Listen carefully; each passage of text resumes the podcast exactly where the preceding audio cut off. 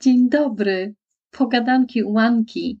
Witam wszystkich serdecznie na kanale Nieruchomości bez ściemy. Dzisiaj mamy prawie połowę lata. Ruszyły kredyty z rządową dopłatą. Czy one będą bezpieczne? Czy brać kredyt? Jak to było w zeszłym roku? Czy ludzie bali się brać kredyty? Czy boją się nadal brać kredyty? Jak to jest w ogóle z tymi kredytami?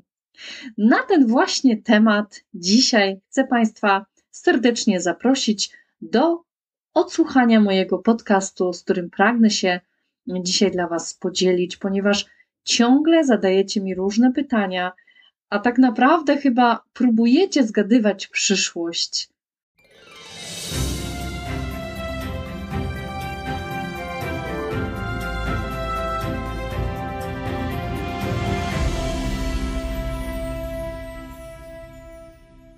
Zdarza mi się, że na przykład w zeszłym roku mówiłam o pewnych rzeczach, o pewnych sprawach, przewiduję pewne, pewne realia, które są na dzień dzisiejszy, natomiast wcale to nie wynika z tego, że mam jakiś dar jasnowidzenia, tylko wynika to z mojego 16-letniego już doświadczenia. Po prostu tyle wydarza się ciągle na rynku nieruchomości, że w momencie, kiedy znowu nasze państwo coś ogłasza, to zazwyczaj wiemy, jak to będzie wyglądało za jakiś czas. Serdecznie Państwa jeszcze raz witam i zapraszam. Dzisiejszy temat: kredyty i nieruchomości. Nieruchomości dzisiaj tak naprawdę to nadal i wciąż najlepsza inwestycja swoich finansów.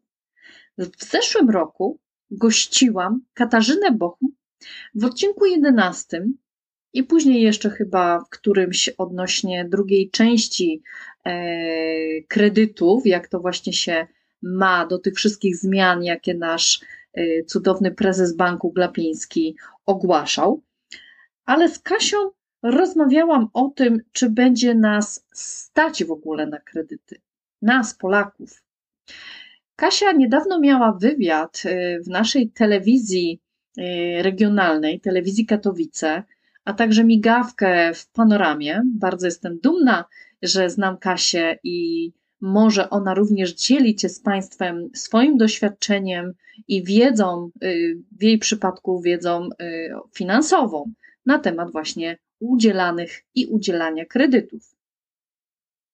Była to wtedy rozmowa bardzo świeżo po tym, jak kredyty bankowe ciągle rosły. Inflacja, yy, działania wojenne na świecie dobijała nie tylko zwykłego zjadacza chleba, czy głównie nas, przedsiębiorców, ale cofając się do tego odcinka, w 22 minucie Kasia opowiada, kto do tej pory brał kredyty, na co, że ludzie tak naprawdę bez żadnych przeglądów swoich możliwości finansowych dokonywali podpisów, wiążąc się z bankiem na wiele lat.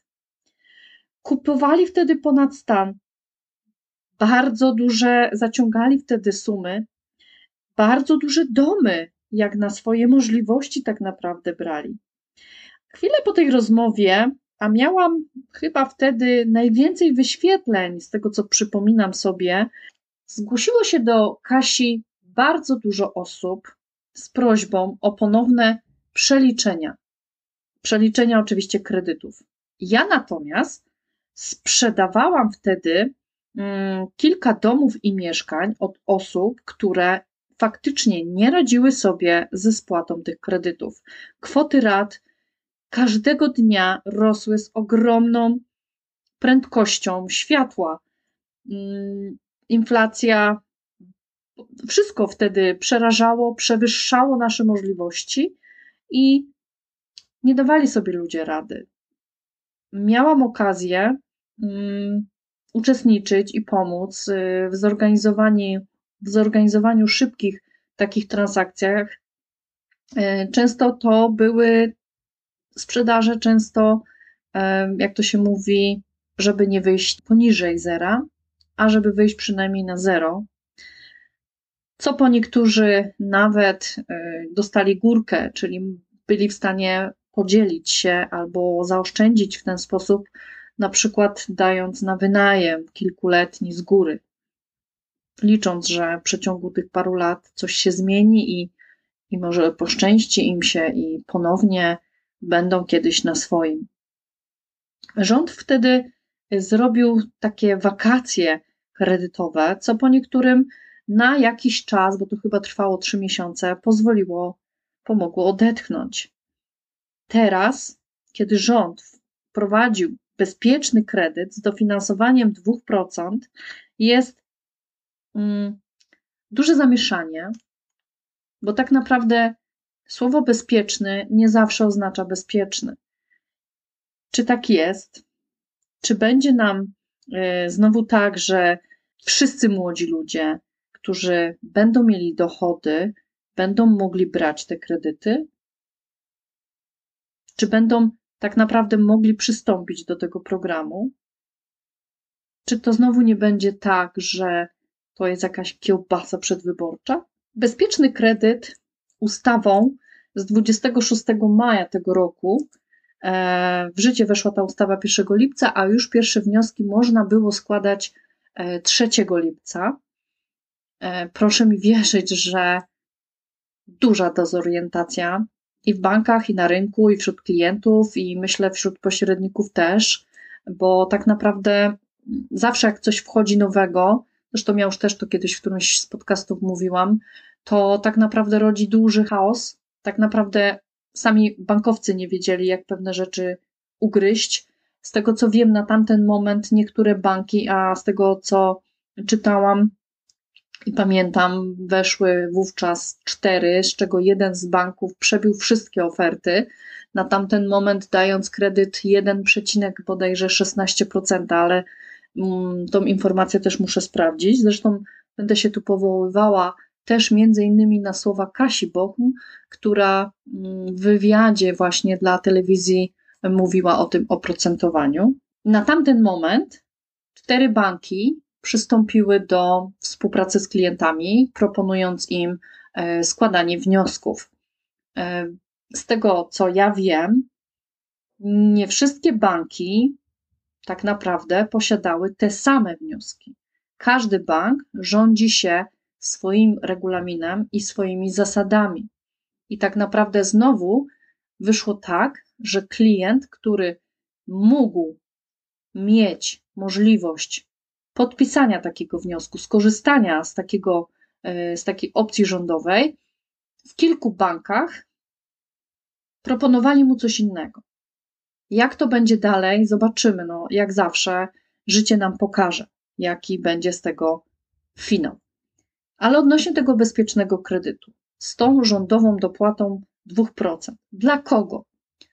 Dla każdego do 45 roku życia osoba lub jedno z małżonków, która nie przekroczyła wieku 45 lat i nie miała do tej pory żadnej swojej własnej nieruchomości ani spółdzielczego własnościowego prawa do lokalu, chyba że posiadała z ustawy dziedziczenia coś, ale nie mogło to przekroczyć 50% udziałów i nie mogli zamieszkiwać co najmniej 12 miesięcy w tym lokalu. Czyli na przykład ktoś odziedziczył po kimś, ale do spadku czy do dziedziczenia było więcej osób, wtedy nie jedna osoba przyjmuje własność, tylko właśnie dzieli się to w udziałach. Na pierwszy zakup swojej własnej nieruchomości, domu, mieszkania lub domu do wykończenia, budowy lub dokończenia budowy, albo na przykład na zakup działki pod budowę. E, tu też proszę pamiętać, że e, wtedy trzeba wykazać, że trzeba zamieszkać w ciągu dwóch lat od zgłoszenia.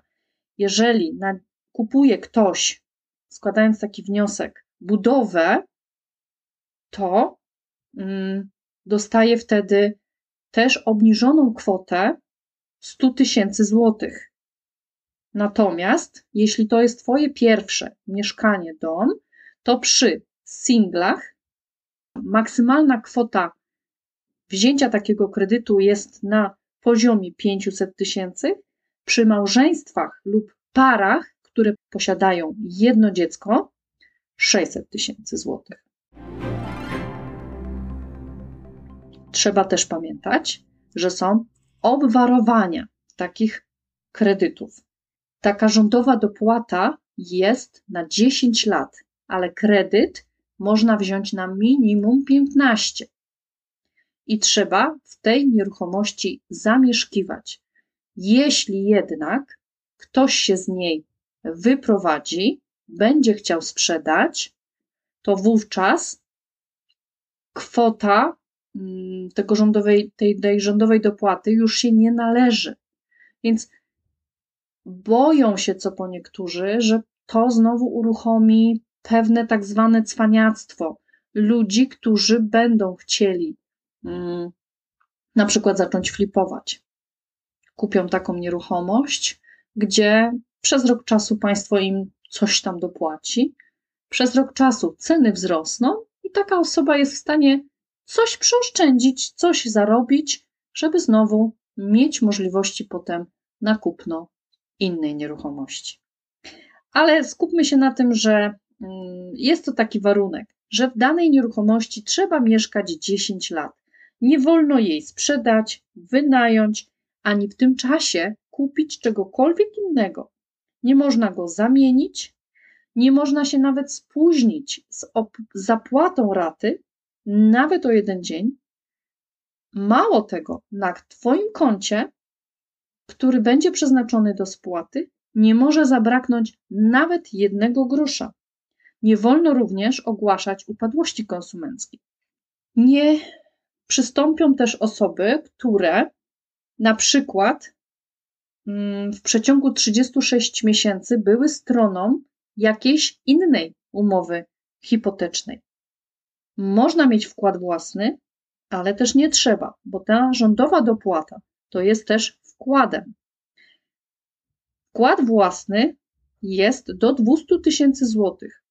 Kredyt na dokończenie budowy, maksymalnie, tak jak mówiłam, dla singla jest 100 tysięcy, dla małżeństw i par z dzieckiem 150 e, tysięcy złotych. Raty są malejące przez 10 lat, a potem już są stałe. Może się zdarzyć tak, że potem te raty będą na tyle duże, że cała ta dopłata pochłonie te 5 lat spłaty dalszej. Pierwszych 45 dniach spłaty wskaźniki średniej stopy procentowej yy, będą dość niskie, ale tak naprawdę to będzie wszystko uzależnione od tych wszystkich yy, wironów, które w tej chwili są. Yy, przy założeniu okresu spłaty to jest maksymalny okres 25 lat, minimalny 15. Według niektórych źródeł, a jest już naprawdę ich kilka, i każdy ma swoje zdanie, tak jak mówiłam, że wnioski rozpatrują banki według własnych regulaminów i zasad, dopłata do raty będzie na poziomie, hmm, e, z tego co przeczytałam w takim dużym e, portalu, 5% a oprocentowanie, tak jak jeden z dużych banków proponował od 1,16, ale tak średnio przewidują poziom 1,81%. W przypadku niektórych banków to może być różnie. Tak jak powiedziałam, każdy będzie ustalał sobie według własnych zasad te, ten taki system, który będzie klientowi odpowiadał, bo to też zależy od tego, jakie klient ma możliwości dochodowe. Niektóre banki finansują nawet całość wkładu. I tutaj nie chciałabym się już posługiwać statystyką, tylko coś od siebie powiedzieć. Przez te kilka tygodni, jak ruszył ten program, spotkałam się z różnymi ludźmi i niestety budzi ten kredyt duże kontrowersje. Ja, jako pośrednik, w tym czasie pokazywałam nieruchomości głównie na właśnie możliwość wzięcia kredytu z tą rządową dopłatą. Proszę mi wierzyć, że dziwne jest e, rozumowanie, co po niektórych młodych ludzi.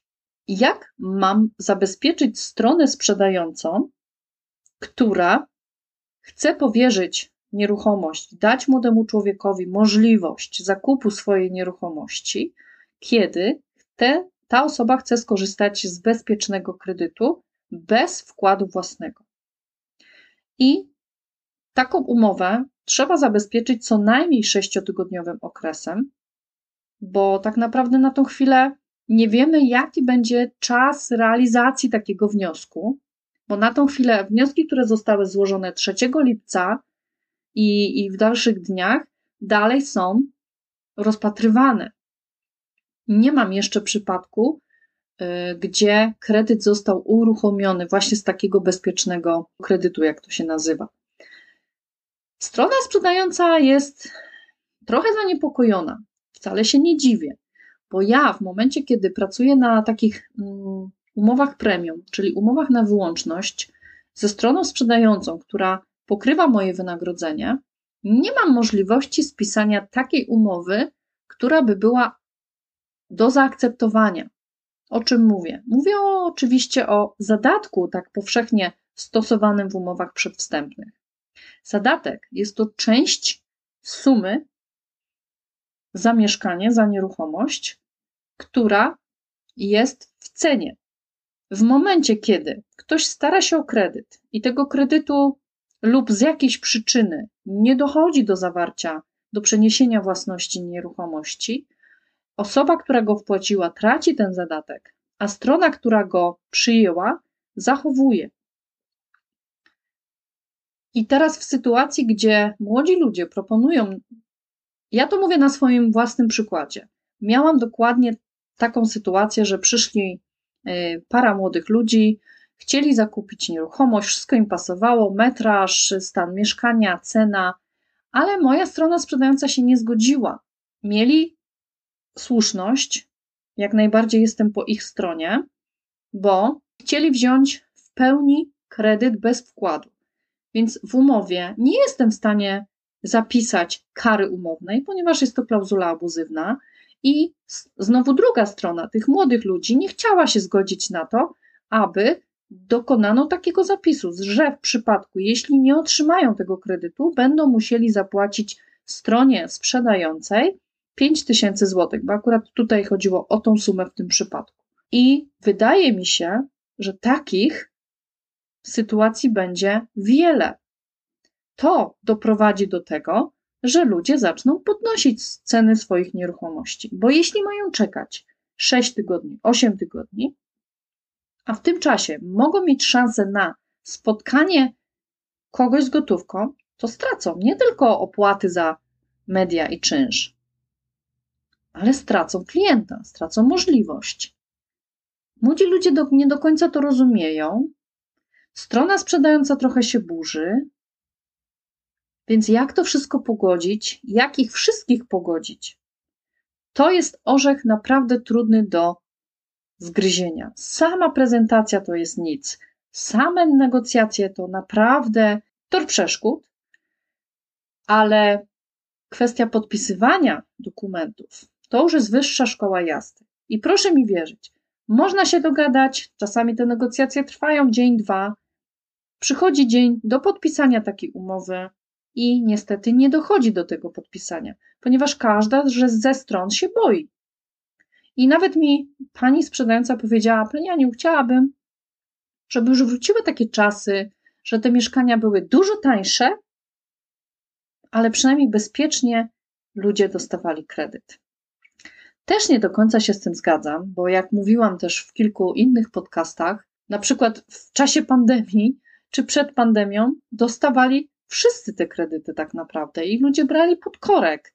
A minęło parę lat i ludzie mają problem ze spłatą, e, ponieważ rosną, rosną raty, rośnie inflacja, jest naprawdę ciężko żyć. ciągle słyszymy o jakichś podwyżkach. Teraz znowu y, jest podwyższona minimalna y, średnia krajowa. Co się z tym wiąże? Opłaty u notariusza również, opłaty ZUS-u również. Płacimy większe podatki, większe składki. To niestety cały czas doprowadza nas do tego, że ludzie myślą o tym, aby podnosić ceny nieruchomości. Na 10 par, bo zrobiłam sobie taką selekcję, trzy pary były małżeństwem, bezdzietnym.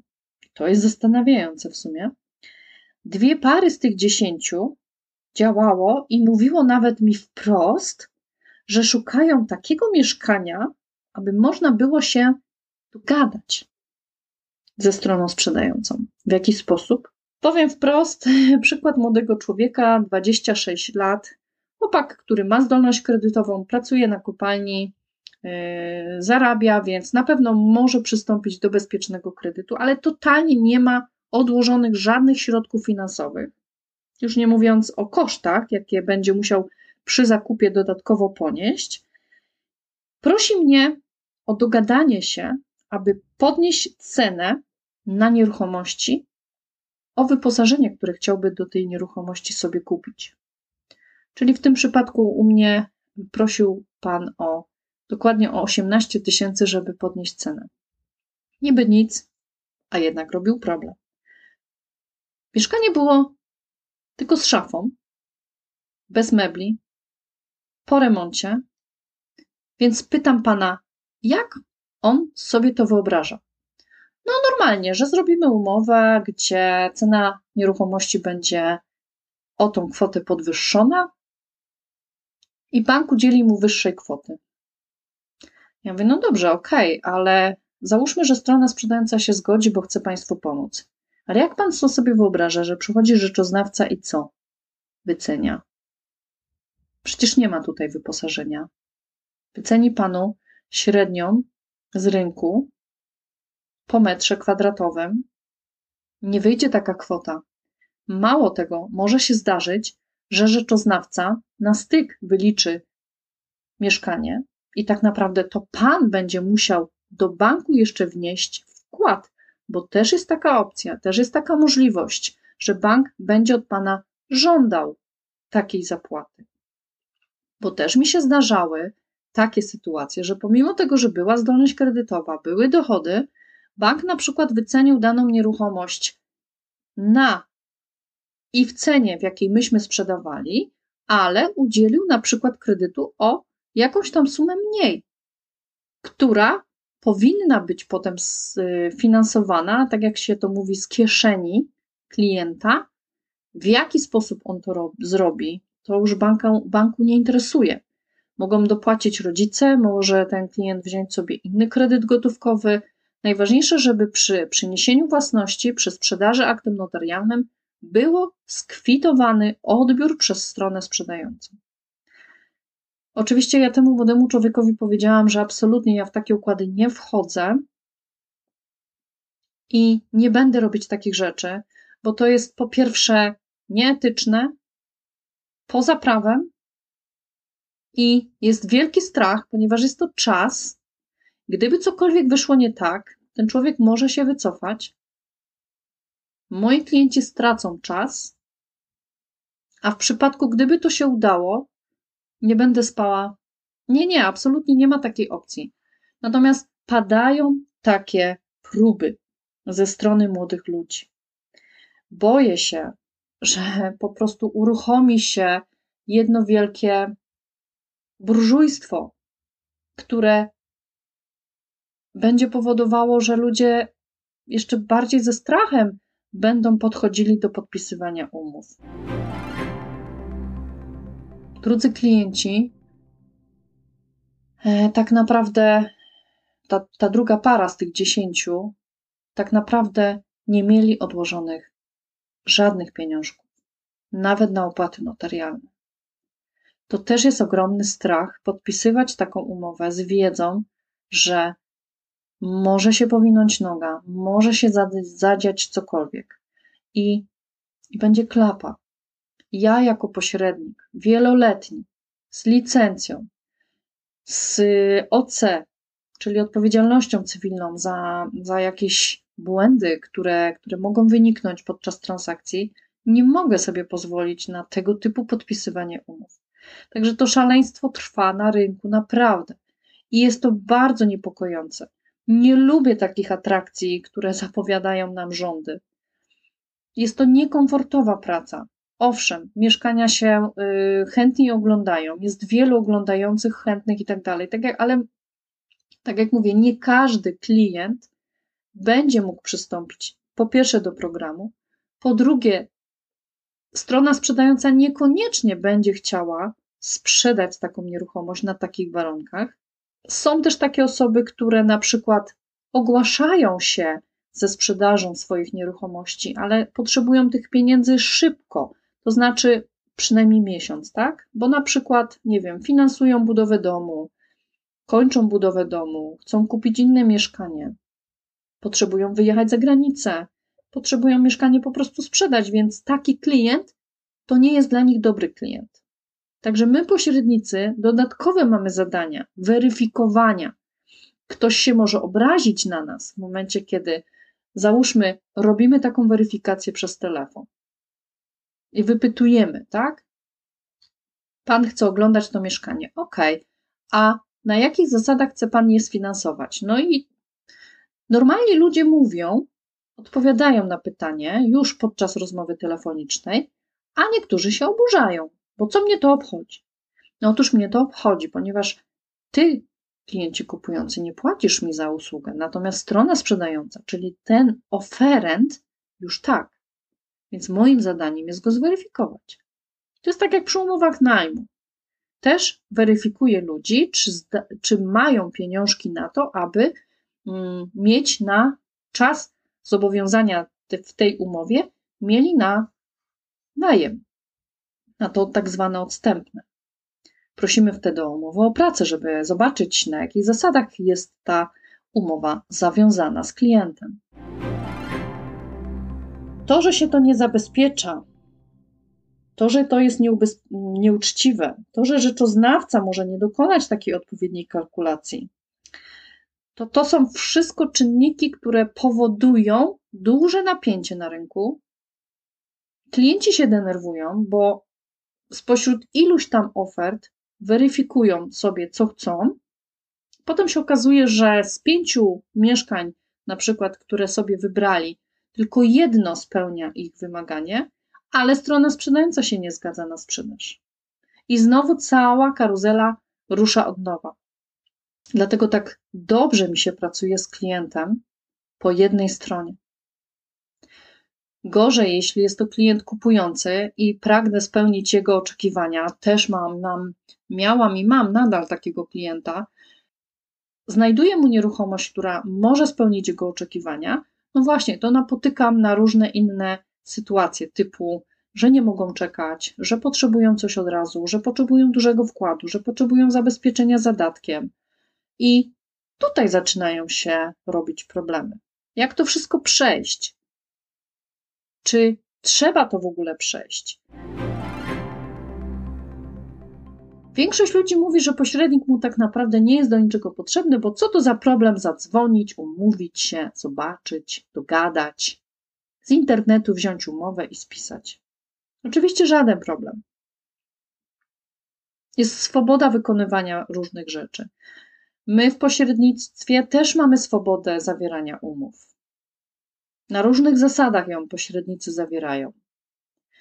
Ale w momencie, kiedy już mamy tego klienta, mamy tą umowę, mamy kupującego, mamy chęci, mamy dochody, mamy możliwości, jest bezpieczny kredyt, ale coś staje nam na przeszkodzie i wtedy taki pośrednik jest w stanie pomóc. Jest takim negocjatorem dwóch stron, bo wtedy też jakby działam na stronę kupującą, tak, ale zawsze będę działała na rzecz strony, która mi płaci. To znaczy, w tym przypadku stronę sprzedającą. To, co sprzedający chce, dla mnie jest najważniejsze.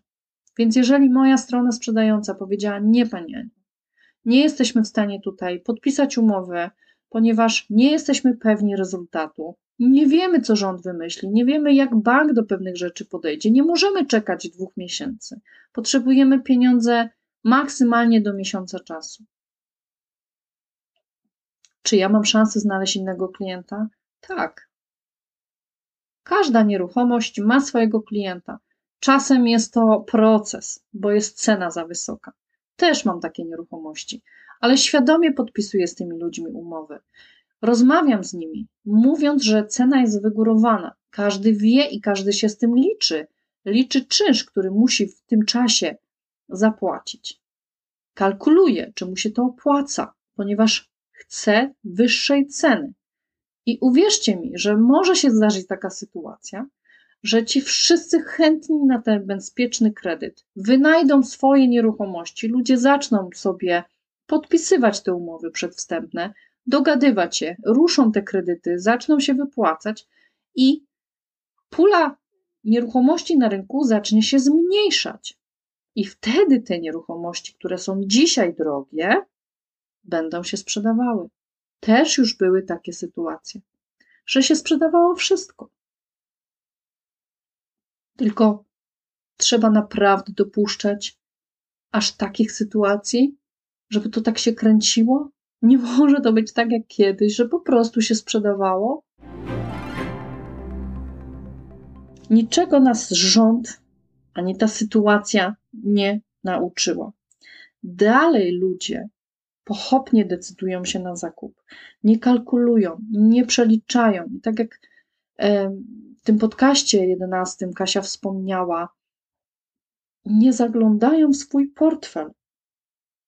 Tylko jedna osoba z tych dziesięciu, bo to byli sami młodzi ludzie, do 45 oczywiście tutaj mm, mówię, tylko jedna osoba miała przy sobie notatki, miała kartkę papieru i jasne cele wypisane i tylko odhaczała albo dawała krzyżyk.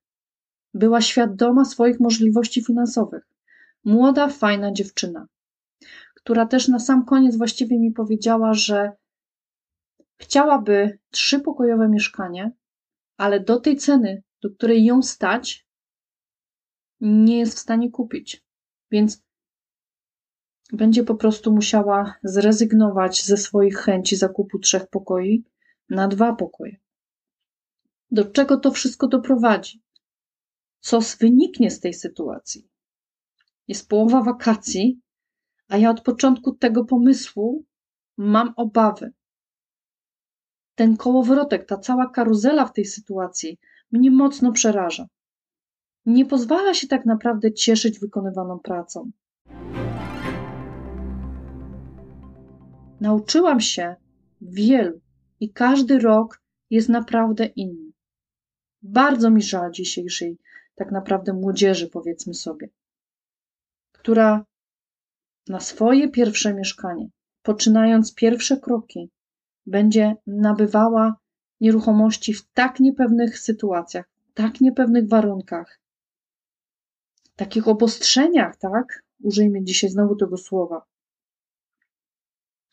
bo pamiętajmy, że 10 lat bardzo dużo, to jest dekada. Wszystko się może zdarzyć, wszystko się może zmienić. Ci młodzi ludzie będą musieli z tym zostać. Młodzi ludzie, no załóżmy, że 44-latek podchodzi do zakupu pierwszego swojego mieszkania, ale w tym czasie umierają mu rodzice, albo umiera jeden z rodziców będzie musiał wziąć swoją, swojego rodzica do siebie, bo nie może się przeprowadzić do rodziców na odziedziczoną nieruchomość. Może się tak zdarzyć. Są takie sytuacje, że dziś to jest dziś, ale jutro może nam zupełnie pokazać inne oblicze. I co wtedy? Wtedy ten czas, który nam rząd dopłacił, zostanie dopłacone, to też jest dużo, a potem niestety trzeba będzie płacić albo sprzedać nieruchomość. Liczyć się trzeba przynajmniej z tym, brać to pod uwagę, bo to są bardzo niepewne czasy, bardzo sytuacja jest napięta i ja pamiętam taką sytuację, kiedy rząd wprowadził rodzinkę na swoim. To był ośmioletni plan. Nie zapomnę nigdy młodych ludzi, którzy wtedy jeszcze nie byli małżeństwem, teraz już są i już nawet spodziewają się dziedziusia. E, było to parę lat ładnych temu.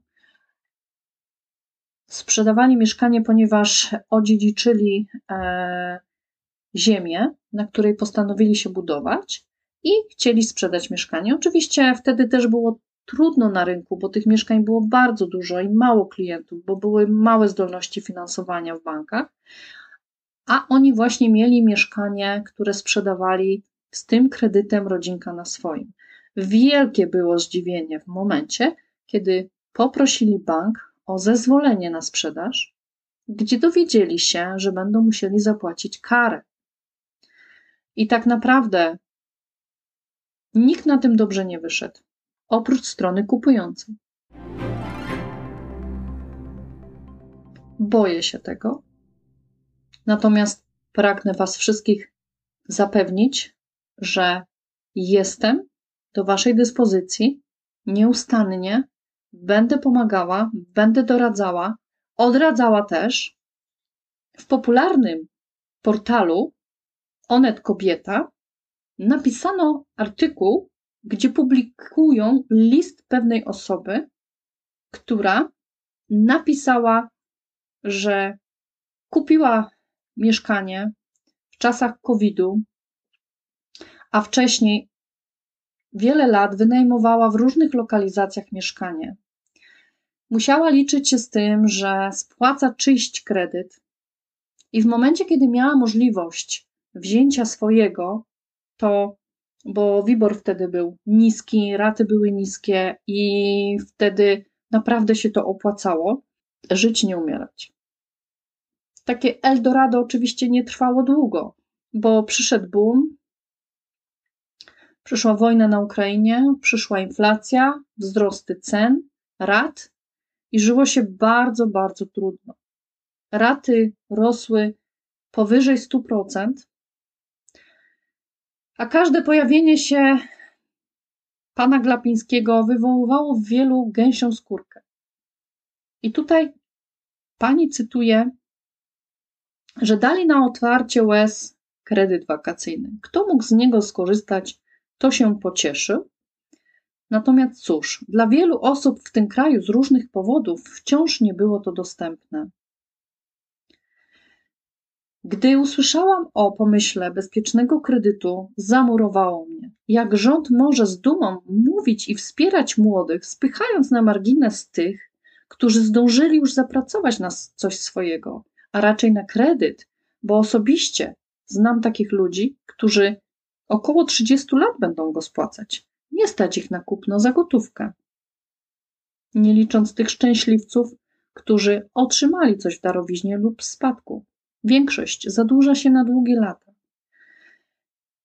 Większości ludziom kredyty biorą rodzice, dostają coś w prezentach, pomagają w spłatach rat. I tak zostaliśmy z inflacją, ratami, które może już nie urosną, ale wciąż są wysokie, utrudniają normalne funkcjonowanie. Deweloperzy zacierają ręce na myśl o młodych, którzy wyruszą na poszukiwanie swojego pierwszego własnego mieszkania na bezpiecznym, korzystnym kredycie. Szczerze to zazdroszczę tym osobom, które mogły skorzystać z tego i nie mieć tych problemów, które miałam ja lub moje pokolenie. To wspaniałe, że rząd wyciąga rękę w stronę młodych, ale szkoda, że nie dla wszystkich i nie wszystkich podzielił na równo i część zostawił z niczym. Ten program jest to policzek dla takich jak ja i w oczach części kredytobiorców przedwyborczy strzał w kolano, bo sama nie zagłosuje na opcję, która tak nierówno traktuje swoich obywateli. Jest to wycinek informacyjny tylko z tego artykułu, z tego listu, który napisała jakaś internautka, ale ja się pod tym również podpisuję, ponieważ bardzo mi żal młodych ludzi. Oni mają oczywiście dzisiaj takie możliwości i fajnie, że rząd o tym pomyślał, ale szkoda, że nie pomyślał o tych innych, którzy kilka lat temu zmagali się z kilka lat temu, rok temu, którzy zmagali się właśnie z wysokimi skokami inflacji, rat, opłat, którzy tak naprawdę poprzez te działania rządowe muszą się borykać z codziennością, zadłużeniami, którzy musieli właśnie sprzedać swoje nieruchomości. Z wielkiego marzenia o domu musieli przejść na mniejsze mieszkanie. To też nie za dużo dało, bo cały czas rosną ceny czynszów, gazu, prądu, życia, paliwa. To wszystko nas dobija. To wszystko sprawia, że ludziom nie chce się robić różnych rzeczy. A ja boję się, kochani, o to, że dążymy do tego, jak na Zachodzie, że będziemy po prostu wynajmować. Będziemy żyć na wynajmowanych. I wszyscy ci, którzy zainwestowali w nieruchomości, to kolejny jest sygnał, że nieruchomości to nadal i wciąż i na przyszłość najlepsza inwestycja finansowa dla wszystkich tych, którzy nie mają. Jeśli posiadasz finanse, zainwestuj w nieruchomości. Jeśli posiadasz finanse i chcesz je dobrze zainwestować, zainwestuj w dobrego pośrednika. Ja oczywiście zgłaszam się tutaj na chętnego, na chętną, abyście mogli mnie Państwo wybrać z mojego tutaj terenu do współpracy. To są nieruchomości bez ściemy. Ja Wam opowiadam wszystko to, co sama przeżywam. To jest wszystko z mojego doświadczenia. Bardzo serdecznie Wam dziękuję. Wszystkim moim stałym słuchaczom. Zapraszam na wydania co dwa tygodnie nieruchomości bez ściemy pogadanki łanki, a wszystkim moim patronom, którzy wspierają mnie, bardzo wielkie dzięki. I oczywiście prośba, nie zapomnijcie, że ja też wraz z moją grupą, która pomaga mi tworzyć ten kanał, ten mój zespół ukochany, prosimy o wsparcie. Dla nas każde Twoje wsparcie jest ważne i dziękuję z całego serca. Wasza Anka.